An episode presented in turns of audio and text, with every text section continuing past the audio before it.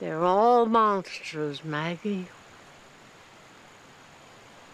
The only difference is they're in your bed instead of under it. Hello and welcome to another episode of That's So Random, a random movie podcast. I'm Heath Lambert. My guest this episode, Megan Hara. I like to say Megan Hurrah because I'm always Hurrah. happy to see her. I AKA Ca- Captain Garbage. I bet you do. We're going to be talking about a pretty confounding film yeah. called House of Good and Evil from 2013. Um, let, let, me, let me start with the positives. For a movie of this caliber, you know, budget, distribution, you know, this sort of C grade kind of movie, I thought that the lead actress, Ray Oliver, who plays Maggie, was really good. I agree. She's really pretty. And I hope Mhm. that she escapes this to become like I hope she has like a really good career because yeah, I don't know. She's usually movies that like this acting is so subpar. Right. and she was really good, I thought. Yeah, she pretty much carried the movie. Yeah, she had to. Yeah, let's just get into it. This this thing. Um like there's almost a good movie here. Like it's so close, but about halfway through the movie I started writing a better version of the movie in my head and I'll, get to it. It's just a lot of sound and fury signifying nothing.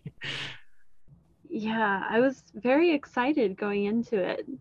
yeah, I feel like it starts strong uh, ish, except for, well, right off the bat. Our opening scene is silhouettes in a window. It's Maggie and her husband, Chris. They're having an argument, and he pushes her down, causing her to have a miscarriage on the way to the hospital. The next scene we have is them wonderfully, blissfully in love, moving out to hmm. the country and buying a new house. It, no, no, no, no. The movie exactly. ends the second this asshole pushes down an eight eight month pregnant woman and she has a miscarriage. Movie's fucking Thank over you. because you don't talk to that man again. Exactly. What what is happening?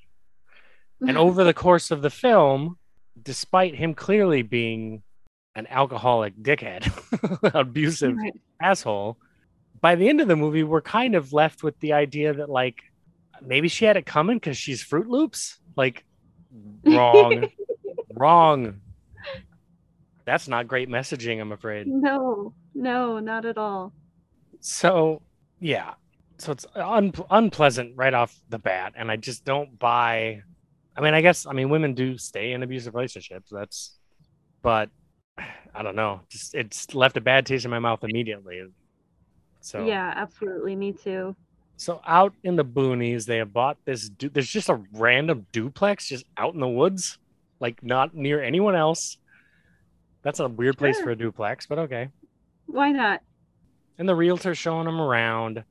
He says for another month, you still that like they've bought the place, but the lease they have neighbors on the other half of the duplex.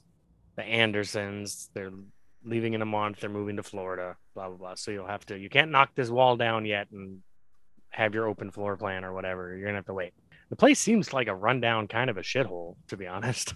right? Yeah. Like Yeah, definitely.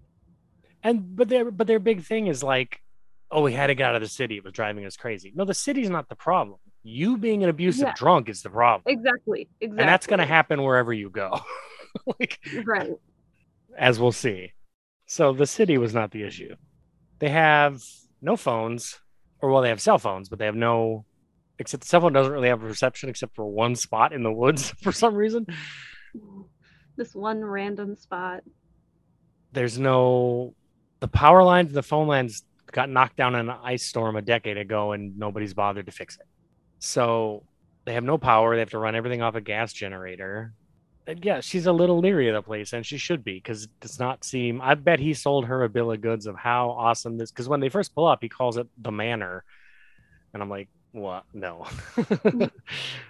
and there's a spare room upstairs that's locked, and the realtor doesn't have the key for it. He says, "I'll come back in a couple days and bring them the key." But it would make a really nice, great nursery, which of course kind of sets them both like, "Uh," you know. hmm And Chris has to pull. Chris pulls the realtor aside without her, we find out later to tell him like, oh, you know, she had a miscarriage, so don't don't talk about nurseries anymore. And then now begins the baffling cycle that this movie has of from one scene to the next, they go from because the very next scene is they're curled up in front of the fire, and she's like, I'm so happy. I'm so glad we're here. I love you so much. After she was just so apprehensive about the house and everything about it. And then sometimes it's the very next scene, but sometimes it's within the same scene. Their mood and their relationship changes gears so fast because she's, I'm so happy to, and then he takes a drink out of a flask because again, he's an alcoholic. And she's like, ah, no, no, no. Like, we're not, we're starting this already. And he's like, come to bed. And she's like, no, I'm not ready to sleep in the same bed with you. like, you, two minutes ago, you were so happy. Right. Like, blissfully. And this will continue for the rest of the movie to the point that here's the better movie I was writing in my head. It's called A House of Good and Evil for no reason. I'm taking I'm taking you at your word as far as your title goes. Here's what it should be. On the other side of that wall, on the other side of that duplex, through some supernatural means, are their sort of bizarro world mirror mirror doppelgangers, right? Yes, Where- I was thinking the same thing. Which is what it feels like the movie is tr- doing, and it's not. But right. So in the other apartment, there's a really nice Chris who's a loving, nice guy and doesn't drink and isn't abusive, and a Maggie who's a little off her rocker and aggressive and whatever. And over the course of the movie, they keep running into unknowingly their doppelgangers. And that would explain why, from scene to scene, they go from everything's hunky dory and we're making out and so in love to two seconds later screaming at each other over sometimes nothing and being assholes to each other. That would explain that. It would explain the title. it would be Yeah. s- it would be something. And a more in- Instead, Instead, it's not that at all, mm-hmm. and winds up being kind of nothing. But yeah, so she won't sleep in the same bed with him. She crashes. This is this is going to wind up being a very important scene. We don't know it yet, but she just crashes down on their blanket in front of the fireplace. He goes up to air quotes bed, which is this man is sleeping on bare springs. No mattress, no box, like not even a box spring, like springs. He's sleeping on metal springs, and he must. He's so drunk, I guess, that it just doesn't even matter to him. He's laying in bed drinking, and in the middle of the night, Maggie hears a baby crying somewhere in the house. Maybe it's a dream, maybe it's not. That'll come up a lot in the movie. Who knows? Well, I guess it's kind of all a dream, really. We'll, we'll find out. But so it's a dream inside of a dream. I don't know. Dreamception. Dreamception. But yeah, she hears this baby kind of moaning in the house. There are vines growing on the stairway and growing on the walls, which looks kind of cool. It's kind of the only special effects in the movie, and it looks all right. Yeah. And, and then she gets upstairs to where that locked spare room is, and it's open. And she looks down, and there's like an umbilical cord running from her to this clump of vines in this room where she hears the baby crying, and then she wakes up. So, okay, it's just a dream. That's fine. And it would be lovely if this was like symbolism or metaphor or something, but by the end of the movie, it's all going to come to fucking nothing. Right. So it's I not was like, symbolic so- of anything. Right. I was like, so what did that lead up to? What was that meaning? like it's just going on inside her head, but it doesn't, you know, it's not symbolism if it doesn't pay off in some way, you know. Exactly. The next day, Chris is real bossy about this generator. Like he goes out to show where the gas generator is. She's like, I can start it. And he's like, No, it's not like a lawnmower. This is the only thing that's giving us power, especially at night. Here's how you do it. And just does it for her. And a fight ensues. You know, it's his way. She's saying it's his way or the highway, just like it always used to be. And he's like, What's up with you this morning? Like, well, asshole, you just like mansplained to her. Like, you didn't even give her a chance to try it. Like, uh. And then, is it the very next scene?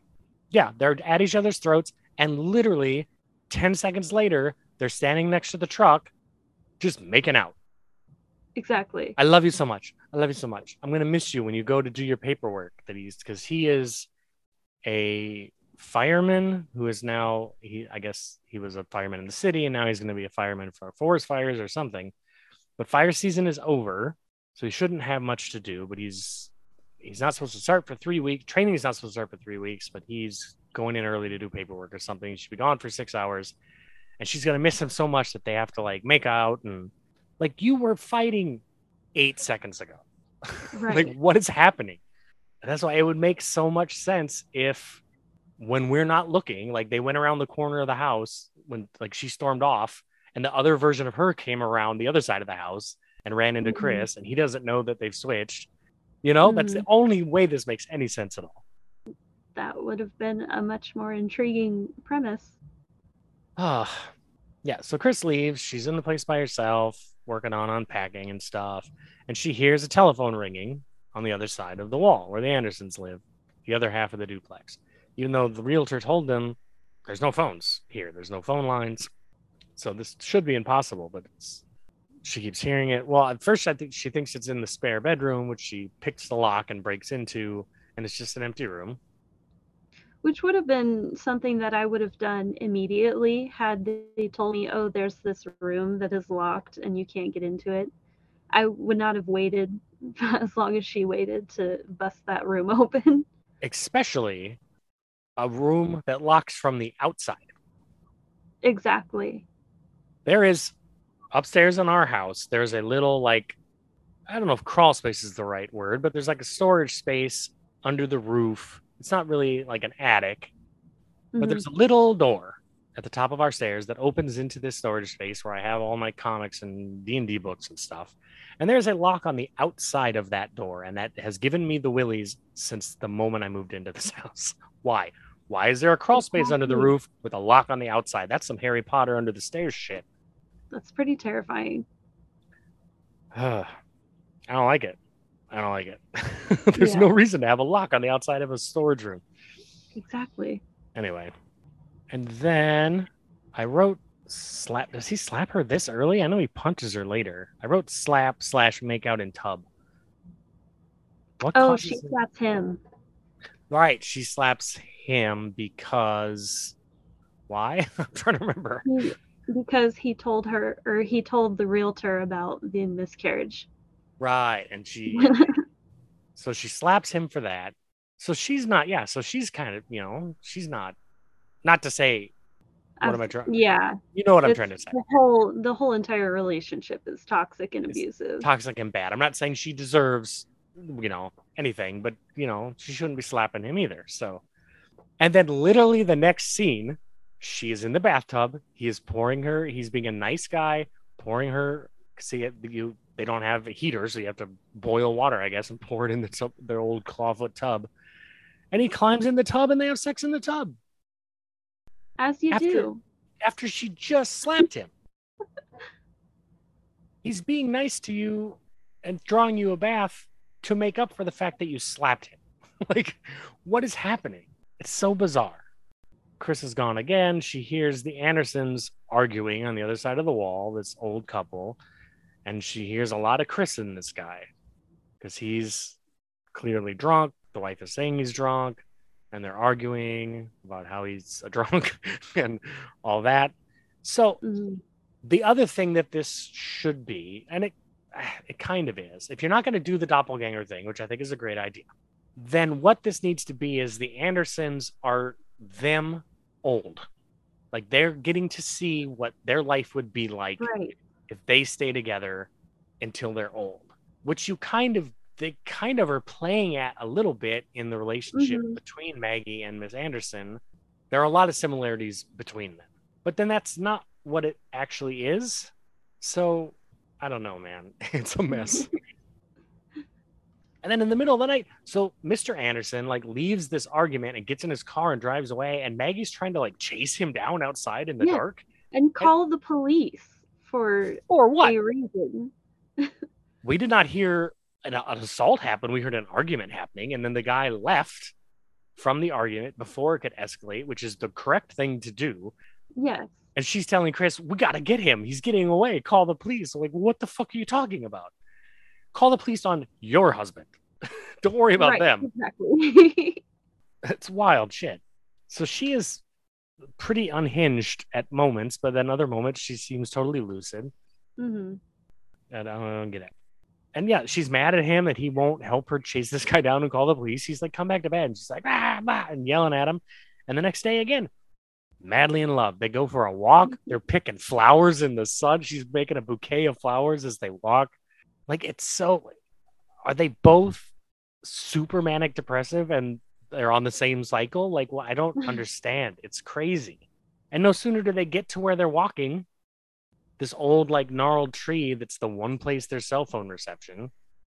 And they set up like a pact like, okay, when I'm gone, let's say four o'clock, you come here and we can have a phone conversation every day when I'm gone. And then immediately another fight starts. like within the same scene. Yeah, I like how she angrily dropped her bouquet. yeah, I mean, come on. And it's at this point when I'm watching it that I'm starting to formulate like, okay, it has to be that like they're the doppelganger thing. It has to be because it, that's the only way that explains how last night they were fighting and now they're but but it couldn't even be that because within the their walk starts out great and then by the end of it they're at each other's throats again. So I don't I don't know, man. I mean, I get that it's a toxic relationship, but I feel like there's more just the quick switches, the quick shifts. Mhm. Like there should be longer periods where they're terrible to each other and longer periods where yeah. they're nice to each other and then a bad, you know, a a bad toxic thing happens kind of out of the blue. But it's happening every Mhm. 10 minutes. So Chris has to go and fight a fire, which is apparently not an emergency because he's like, well, there's a fire over somewhere. I got to go there in two days. What are you talking about? If there's a fire, you need to go now. Right. If there's a forest fire raging and you haven't even started your training yet, like what? What's the two day wait? The fire ain't putting itself out while you sit here for two days. I don't get it. But yeah, they say yeah they set up this daily cell phone call they're gonna make from the one spot for miles that they have cell phone reception. Like that would be. It's, let's just go back to the city. It's over. You know what I mean? This is an mm-hmm. untenable situation with this gas generator and no cell phones, and I have to hike a mile or ride my bike two miles out to this spot. If there's an emergency to call on a cell phone, you're taking the only car with you when you go for weeks at a time. You know, Right. absolutely not. That's no way to live. You certainly don't have internet. Yeah. Like what? Maybe I'm spoiled, but what are you doing? What are you doing? How are you spending your days? Painting, I guess. Well, and I thought that that would lead up to something, her having to like race against time, trying to make it out to this one spot to call him or to call the police or something for some oh. reason. I was like, ooh, there's going to be some great tension there. And there was nothing. Nope. That's this movie in a nutshell. Lots of setup, zero payoff. exactly. And as she's walking back, she hears something in the woods that we do not hear that freaks her out. Like she stops and she's looking around scared. All we hear is the score swelling. Exactly. I thought I missed something. I, d- I rewound it. I'm like, what is she listen, what is she hearing that I'm not hearing? Nothing. We are not privy to whatever sound effects she is hearing, which I guess is a sign that she's cuckoo. But it's too early in the movie for us to know she's cuckoo, so you got to help me out Right. because as it Well, stands, it doesn't make any sense. And the sound design in general was doing that a lot. There was a scene where she was when she was unpacking and she saw like this water rot spot up on the wall. And um, she went to go check upstairs in the spare room and she came back and the water spot was gone and dramatic sting. It was it was just it didn't make any sense to me. And it, it, i noticed that a lot in this movie I get the house is just like their relationship, bad one second, good the next. I don't know. dun, dun. Uh, yeah, and when she first came in and she was like by the wall that separates the two apartments or the two houses in the duplex, she like put her hand on the wall and was feeling like like uh, some like an electrical like something vibration Yeah. or something, and then it was never brought up again. Nope. Pointless scene. Uh, speaking of pointless scenes, I should back up. When they're there with the real when the realtor's showing them around, there's a horseshoe and there's a big there's a debate amongst people about if you have a horseshoe, do you hang it right side up or upside down? Right? Because one way Okay. people say, okay, it's catching the luck for you and keeping it. And the other way is no, you hang it upside down so that the luck like falls down on you. and they keep switching it. Like Chris will walk over and he's like, "Oh, I don't like it," and he turns the horseshoe right side up, and then the realtor comes over. No, no, I like it the other way, and switches it back to upside down, and then we never see that horseshoe again. it means nothing. Yeah. What a waste of film, or digital, probably. hmm Now, the phone at this point that she keeps hearing ringing, she's trying to paint and it's driving her batty or battier than Shorty is because this phone is ringing nonstop. There isn't even supposed to be a phone here. It's driving her crazy. She's screaming through the wall at her neighbors to answer the phone. No one's responding whatsoever. So she decides, I guess, rather than go over there and knock on the door. Well, she goes over and knocks on the door. There's no answer. She's banging and screaming at the door.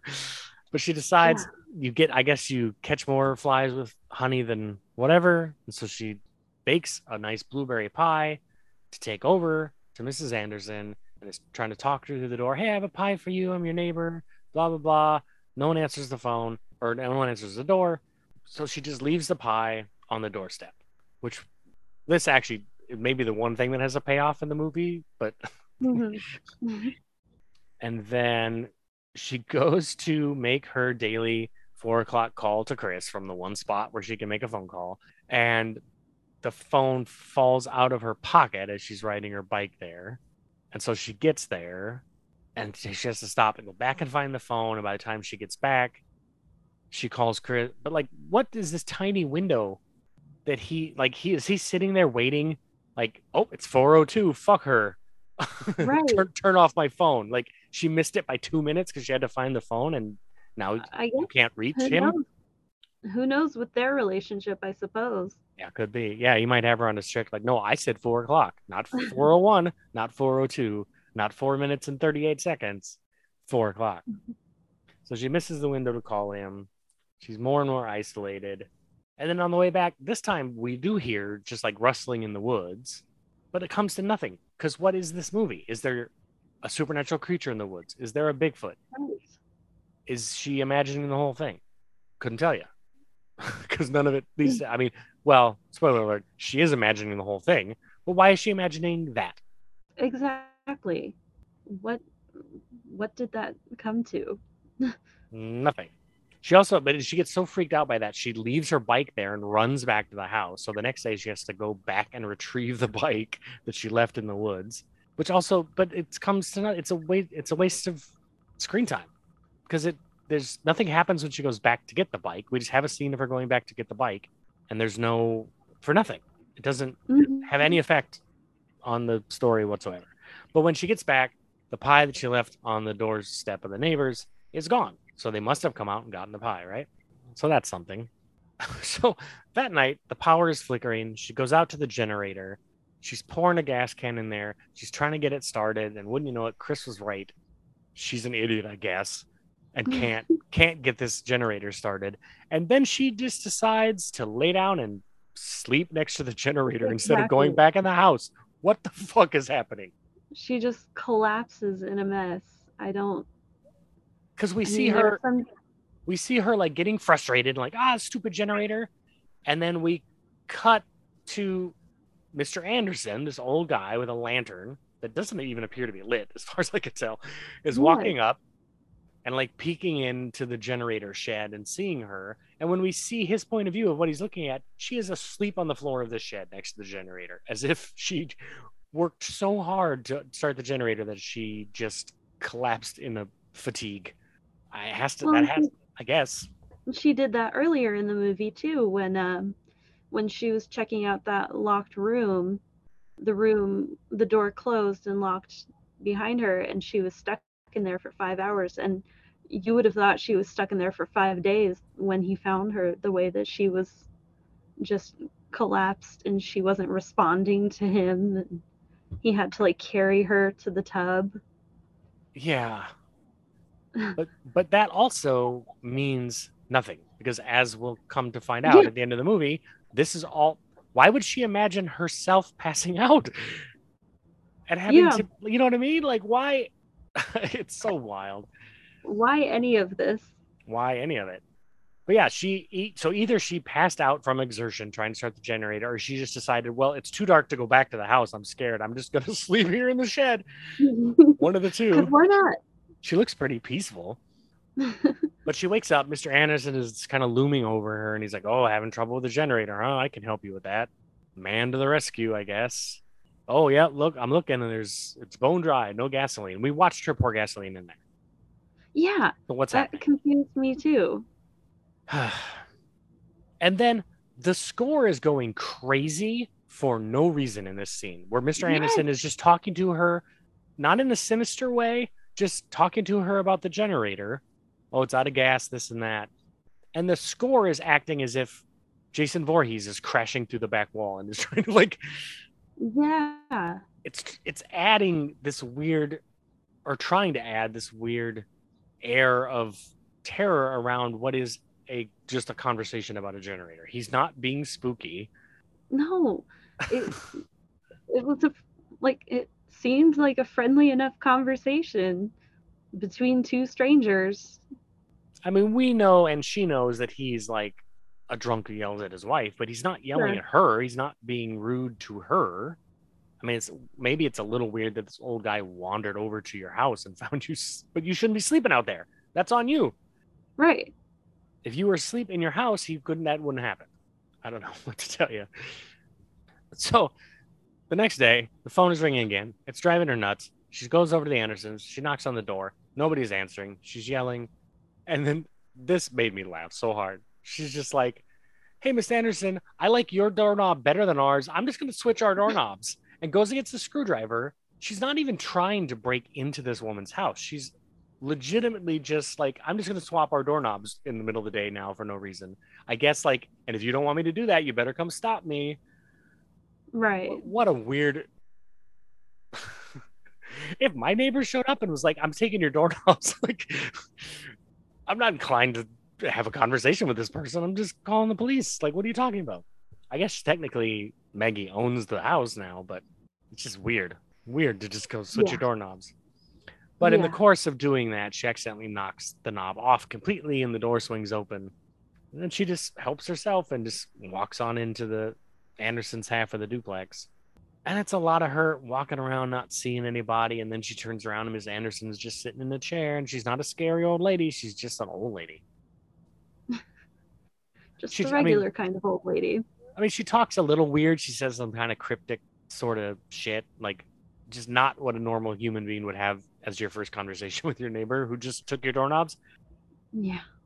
But yeah, she's just an old she's just an old lady. I don't know. But during this conversation where they like become like fast friends instantly, even though this crazy woman has been banging on your door and screaming for the last week and just stole your doorknobs, but she's just glad to have the company, I guess. And so during this conversation, we find out that yeah, they have a lot in common. Mr. Anderson used to be a firefighter, just like Chris, and he's now retired and he has his uh, desk job. Like, how weird is that that they're both firefighters? And that's when my brain starts going, okay, the Andersons are just like old version of them. No, not really, not really. It's just a coincidence for no goddamn reason. And then she tells Maggie, and because Maggie's like, uh, "Can you do something about the phone? Because the phone's driving me crazy." And she's like, oh, "We don't have a phone. There's no phone here. There's never been a phone here. Ooh, spooky." so she's been imagining, either she's been imagining the phone, or Miss Anderson is some sort of sinister liar with an evil intent, despite appearances. It's time to go call Chris again, but when you know it, her cell phone is dead. So she goes back to the house. She's tearing through all her boxes. She cannot find her phone charger. And Chris comes home and she loses her mind. He's screaming at him, What'd you do with my phone charger? I know like you must have hid it somewhere. You're trying to make me crazy. Where's my she's out tearing his truck apart looking for it. And then now granted, she is sort of charging at him, but she doesn't have like an, a weapon in her hand. It's just a woman walking towards you quickly, and he punches her in the fucking face. Okay. Whose side Yeah. are we supposed to be on? There's a scene where she, I guess before that, there's a scene where she's in the bathtub just hysterically laughing to herself. I guess the idea is the isolation and whatever she, like, she's over the edge now. Like, we can Mhm. see she is losing it. She's cracking up. which is something Chris has been saying that he's worried about. Like, I have to, you know, you think you got problems. I got to be worried leaving you here alone that you can't keep it together, which I would get, I'm guessing is some sort of reference to their past life in the city, as if that's an excuse for the abuse that he put her through and the miscarriage that he caused. Is that sometimes she gets a little kooky? Like, what are you trying to say, movie? I don't, I don't care. I don't care for that. It was it's just baffling their entire relationship is just It really is. off to me and yeah you don't there's no clear like protagonist that you that's actually likable honestly because it should be her. You want it to be her. I think the movie is set up in a way and that it's trying to sell us on she's the hero of the movie, but she's Mhm. acts so weird and so erratic all the time that I can't be on her side either. like, yeah it's just insane uh, but yeah, he punched her again. She uh, apparently hard enough to knock her out. 'cause She wakes up in bed and she does the Jack Nicholson Joker thing, like "Give me a mirror." i laughed so hard at that It's a little swollen. Maggie, please. Give me a mirror. Maybe you were going nuts. I didn't know what to do. And he's like, "You you don't want to you don't want to see it. Just give me a mirror." And he gets her a mirror so that she can see he has left a giant bruise on her face. And she's like, "Oh, here we go. Now you're gonna start hitting me again." And he says to her, "I never, i I've have never hit you, sir. excuse I've- me We just saw it, and we know about the miscarriage thing. Like, are you really trying to convince yourself? It's either he's trying to convince himself." Even though we all know that you just punched her in the face and knocked her out, right or the idea is is that he never has hit her and she is just full-blown crazy and imagined that too and you can't have that yeah that's not how stories work like that you know what i mean like it can't be it can't be that. It can't. Or even he himself because first he's like no i never i would never hit you. And she's like oh it's going to be just like it was before. And he's like it's not going to be like it was before which is him implying that okay i used to hit you but now i'm not going to anymore. Like which is it man? Right. And again i mean he he's not a terrible actor but he's not she's running circles around him for sure. Like she's mm-hmm. she's good. I enjoyed her performance as strange as it is. And again, the very next scene. So they just had a conversation where she woke up from being punched in the face, and now they are just sitting at dinner, and she's being a little spiky with him. Like she's giving him some sass and attitude. Mhm. But why? This man just punched you in the face and knocked you unconscious. You're not sitting down to have dinner with him. yeah no I will make a sandwich and I will eat up in this room by myself. You go and make whatever you're going to make, and we'll be on opposite sides of the house because there's no reason we should be in the same room together right now. Bananas. yeah the movie should have ended right there too with her being like okay you can get the fuck out and the end but it doesn't Once, I mean, she can't call for help because her phone is her cell phone's dead. and She can't find her charger. But I don't, then you get the keys from you take find his you take the car keys and drive away. Like unless he's yeah he probably has them hidden somewhere. But hmm or walk. Miss Anderson is nice, right? Go over and hang out with Miss Anderson. Something There's no reason to stay in this in the house with this man who punches you. But they have dinner and they're sleeping in the same bed. So she's over it. She wasn't over it at the beginning. She's over it now. Despite everything that's happened since then, they're just sleeping in the same bed. Okay. Yeah. I guess. And then she has a dream that she hears somebody's knocking at the door and she runs downstairs. Chris won't Chris never wakes up. Anytime she's like, wake up, something's happening. He never wakes up. She grabs a flashlight, she runs downstairs. There's banging on the door. Before she can look to see who it is, a hole gets like blown out of the door. Red light is streaming in, and like a spooky hmm. voice says, Come with me. Will this ever mean anything? Absolutely hmm. not. nope Absolutely not. Who's saying come with me? Why are they saying come with me? Where do they want her to go? Doesn't matter because it will never come up again. what the fuck? Man, another setup with no payoff whatsoever none. And then the next scene is Chris freaking out, and they are now at a different dinner table. I swear to God, they're in a different room. The first table, the last table that they were having dinner at, and the last like two scenes ago, they were really like close together, and they were in sort of Mhm. like the living space, like the live, yeah, like the living area, the big room. And then this scene, they're at a longer table, like maybe they it's that table, but they put the leaf in it for some reason, so they're further apart from each other. And now they're in the room where she was like sanding the cabinet and doing her paintings. You have two different dinner tables. Why? Sure. Why are you eating in two different rooms? what is what? I don't get it. It's so weird. I don't. Maybe I, don't- maybe we're not giving them enough credit. Maybe this entire thing is supposed to be dream logic, but I, I don't. I, that's not a good enough excuse for me.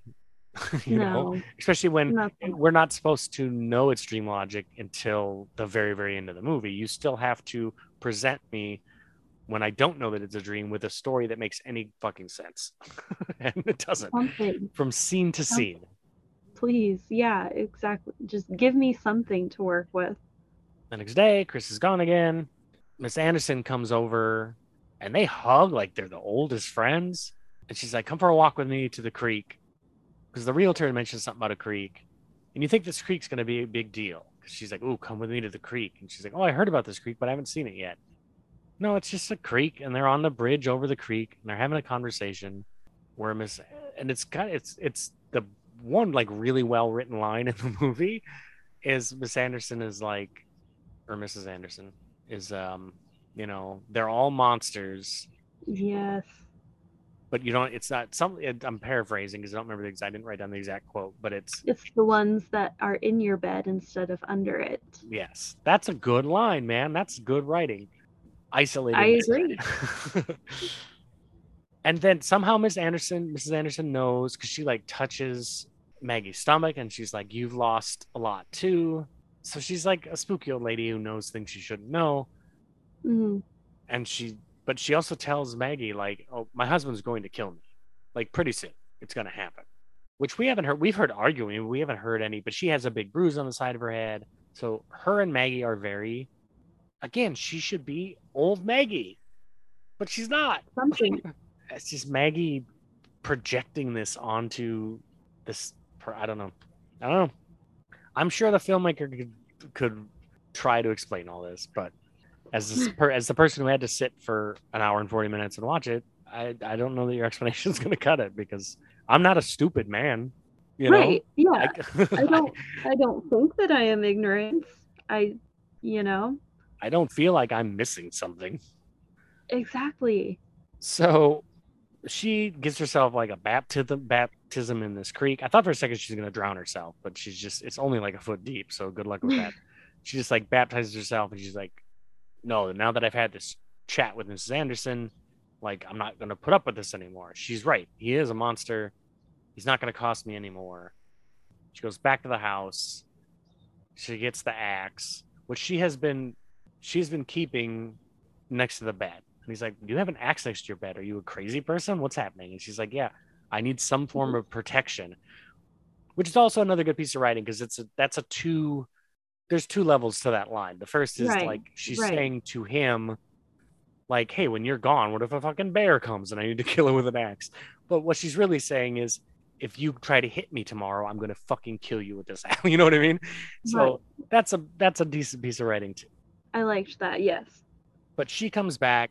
Chris is yelling at her. He's like, what, "Why are you all wet? What the fuck are you doing? Are you are you losing your mind? I come home, you're not here. You come home so soaking wet." And she grabs the axe and she's like, "Nope, we're like, I don't even remember what exactly she's saying, but it's like, I'm not putting up with this anymore. hmm I think you know you're trying to drive me crazy." And she's waving this axe around at him, not putting effort into killing him necessarily, but definitely like it's a standoff. We're like, "Don't come any closer to me." Right. but it should be like give me the truck keys but no it's just, it's just more arguing and then here's where this movie like this movie was already pretty off the rails. Here's where it goes completely off the rails. Because mr anderson the old man who previously at worst was slightly creepy comes out of this out of their house and he's like what's going on out here? Why is can't you control your woman? She's out here with an axe. I can control your woman for you. I tasted her pie.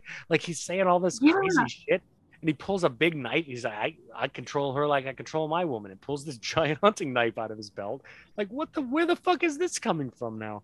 And Chris goes to he calls her like a whore or something, and Chris runs over to fight this guy, and of course gets stabbed in the. Well, no, he throws the knife. Mr. Anderson, this Yeah. old man, like a fucking ninja, throws this buck knife Chucks it at him. and It was- hits Chris with it right in the heart. So Chris is dying. He's bleeding out. Mr. Anderson And goes people- over and starts attacking Maggie. Like for what? Where's this coming from? I guess he found out because Mrs. Anderson has said like, I don't know what he'll do if he knows I talked to you. Like, okay, Yeah. It But- was, eh. it's crazy. It's crazy stuff. And Chris jumps up to kind of defend Maggie again and gets stabbed again. this time he's dead for sure. Maggie gets Mr. Anderson in the back with the axe and drops him. And then again, I mean, maybe uh, you didn't wish him to die now that it's happening. right. But five minutes ago, you were threatening this man with an axe. You were saying you're going to leave. You're tired of him driving you crazy. And now she's huddling, you Over know, his body. cuddling him. I'm him. so sorry. crying. She says, I'm she's so sorry." apologizing to him for what? Yeah, For what? exactly. And then she he's like, what what what was her name? What what was the name going to be? And I'm like, what what are you talking about? And she goes, Grace. The baby's name was going to be Grace. Hold on a goddamn second. I understand not finding out the gender of your baby until it's born if you want to, whatever. hmm But they both clearly, by this conversation, knew what the gender of the baby was. And I guess had just decided on the baby's name and he had no clue. He when is he gonna find Yeah. out what his child's name is? and why did he not get a say in the matter? Does That- he even care? But why was that kept from him? Why like why Right. I would want to know, even if I don't get a say in the naming itself, I would at least like to know. What how long are we gonna wait before I know what my child's name is? So that's some weird shit too. And then so Chris dies. She goes over, takes out, hits Mr. Anderson with the axe again, and she sees Mrs. Anderson looking down from the window, and just decides, even though they've been great pals so far, she's obviously just snapped because she goes upstairs and fucking kills Mrs. Anderson with the axe too. Sure, as you do. Why but, ag- not? but again, as we're minutes away from finding out, this is all in her imagination anyway. So why in her imagination does she become a cold-blooded killer who goes and kills Mrs. Anderson? Why? Even even in her own story, she's the bad guy. Like, what are you doing? Yeah. We cut to where we fade out, we fade back in. The realtor's coming to drop off the key that he promised to drop off. He said two days ago. Because so so far it seems like weeks have gone by. Right. But it turns out, at least if he kept his promise, this is two or three days later. No, it has to be longer than that by the state of decomposition that Chris is in. You would think. he comes in, he smells something like no one's around. He goes upstairs. The door, the the spare room that he had brought the key for, the door's hanging open. He goes in, and the word grace is written all over the walls. All the painting that we've seen her doing when she's been, you know, painting on canvases and drawing things like an artist would do, has apparently just in reality been her writing the name Grace in different colors and different styles all over this room, like a crazy person would do. And then he walks into the bedroom, which does not have a mattress on it anymore. It's still just the springs. and there is Maggie curled up with a severely rotting corpse of Chris. He's there's flies all over him, there's maggots in his eyeball. Like because and because what has happened is the night that she slept down by the fire and he went upstairs and slept on the springs by him he drank himself to death. He like choked on his own vomit and died. Night one Right. in the house. And everything since then has just been in her head. Because I guess she got up the next morning and found his dead body and just completely Snap. lost her mind. Everything we've seen since then is her imagination. And we see scenes of what actually happened where she's hauling him around on a hand cart. Yeah. What is that? Like every time she went out to the. So I guess she never rode a bike because you couldn't do that with this hand cart. But every time she went out to the tree where the, you could use a cell phone to make the cell phone calls, she actually did that. But she was carting his dead corpse around on this hand trolley and then up the I- stairs every time they go to sleep, and then back downstairs when they would eat. She has them sitting at the table, his dead body when they're eating meals together, like wild stuff. It was just insane. And that was all we figured that out all like in the last five minutes of the movie. Less Yeah. three minutes, because Yeah. then we cut to outside. An ambulance has come. They have strapped Maggie down to a thing. They're going to haul her off to the asylum. The real Andersons pull up to the house. They've never been here. They've been on vacation in Florida. hmm But the Andersons that pull up are the same actors. They look exactly the same. So in her imagination, she has somehow managed to imagine this couple that she never met Right. exactly as they actually look. Okay. Yeah. That's dumb. That's real dumb. It is dumb. And then they put because I'd like to think this would they would never actually do this. I know you only have the one ambulance, but figure something out because they have her strapped to a gurney, and she's seeing Mhm. living Chris sitting in the ambulance with her as if nothing has happened. Yes. And then the paramedics put his dead body in the back of the ambulance with her. Just woman haul who- his corpse next to his breathing wife. a woman who you apparently know you have already diagnosed on scene as being a complete crazy person who needs to go to an asylum and you are now putting her husband's dead body in the back of an ambulance with her that'll help Yeah. that'll help her get better Sure. Why not? it's There's only real one ambulance. it's real dumb and then as the ambulance pulls as if things weren't confusing enough we need one last bit of do you want to know what's going on? Go fuck yourself. As the ambulance is pulling away the camera pans up and maggie is looking out the window of the house as the ambulance pulls away. What does that mean? Yeah. what does that mean? Who knows? i mean it means nothing but what is it supposed to mean? Because that what? Is she in the house and she's also imagining this or is her like ghost left behind in that? It's fucking nonsense. It's nonsense Yeah. and that's house of good and evil unfortunately I, f- I feel like a movie that had potential again i really like the actress a lot I was hyped when I I watched the trailer.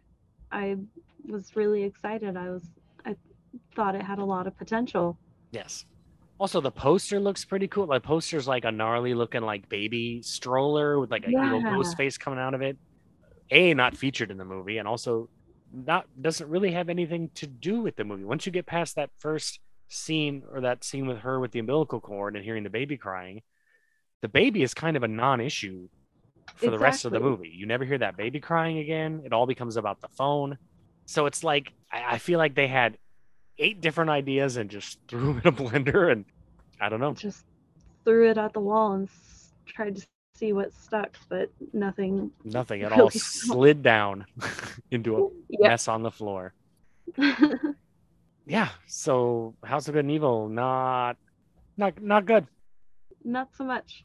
not good not not even not even terrible in a way that's like oh that's complete trash how terrible like there's Right. there's an amount of filmmaking on display here there's good at least one good performance here there are hints and moments where you're like okay this is something but then it's Right. nothing it's not something It all just accumulates to nothing. it's real wasted potential Yeah. and it's sad but they can't Yeah, all be winners. No. Well, it is that time of the episode where I press the magic button to see what next episode's movie chosen completely at random from everything streaming will be. And this is a special one. So this I hope this goes well because next episode it'll be it's gonna be instead of the usual week, week and a half between episodes, it's gonna be three, three and a half weeks until the next episode. But that's because the next episode is my first ever live in front of a real ass audience episode recorded. Wow. So that'll be something. So this That's exciting. a lot's riding on what movie this is because it could be disastrous. um, press the magic button right now.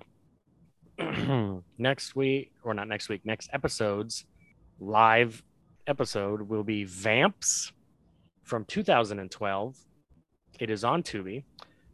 Let's see here. It stars Krysten Ritter and uh, uh, what's her name from uh, Clueless, Alicia Silverstone. So this appears to be a real, like a real movie, like a real deal movie that I have not seen. I'm guessing it's a comedy about vampires. Sounds exciting. Vampire. Oh, and it's from okay. It's directed by Amy Heckerling, who directed Clueless and Fast Times at Ridgemont High. Oh, So that oh, might be something. That might be something. We shall see. But yeah, so Vamps from 2012 on Tubi. That's everyone's homework, especially people who are coming to the live show. That'll be fun.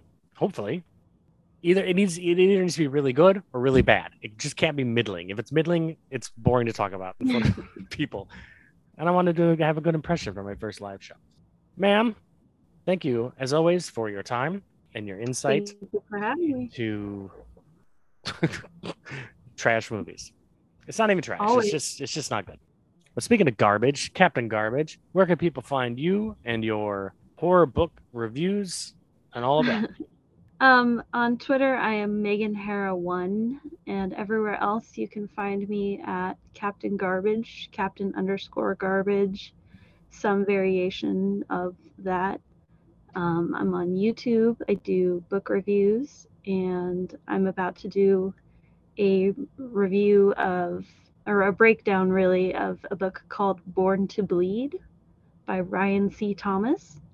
It's actually really great it goes off the rails in the best way possible. And yeah, I like that. I like your book recommendations. What did I just read? I just read uh, How to Sell a Haunted House by Grady Hendrix. I love Grady Hendrix. Yeah, I I was torn on that one because I uh, the first half of that book I thought, wow, this is actually better than uh, Mhm. Final Girls Support Group, which I liked a lot. Right. Um, and then the second half, it kind of went some places where I was like, uh, I don't know about this. this Yeah. is not quite what I thought it was, but it was still good. yeah, yeah, it's not for everybody. Grady Hendrix is good, and I need to Mhm. read his older stuff now. But myself, I am at Heath Lambert seventy eight on Twitter. The show is at that's so random p two. The show has an email address that's so random pod at gmail.com. Uh, all sorts of other places like Slasher, Mastodon, Hive. I think that's it. Yeah, that's it. Uh, the show is some form or other of that's a random, that's a random pod, that's a random podcast. You can find it. I'm not doing your homework for you. You can do it. Artwork for the show by Joe Humphrey, who is at Mr. Joe Humphrey on Twitter and Slasher. Uh, and I think that's it. Any final thoughts from you, my friend? Oh man, um, that's you said you covered everything. I think I was hoping for greatness, and I got nothing instead. yeah, I never know. I never know what I'm going to get when I ask Yeah. necessarily people to come aboard. And you haven't had the best luck with movies, but I appreciate you. And uh, oh yeah, no. yeah, I swear, I swear, at some point I will get a movie that I know is great that I've seen before, and I will gift that to you as recompense for all of the time you've wasted watching garbage for me. or something that looks extra terrible I'm into as well. I love a good bad movie. She's a glutton for punishment. This one, Always. and so am I. yeah, that will do it. Everybody have a good week. I will see you or not see you at the live show. Uh, you'll be able to listen to it regardless. Yeah, one more time. That is Vamps from 2012 on Tubi. And that's next episode. Have a good week, everybody. Bye. Goodbye.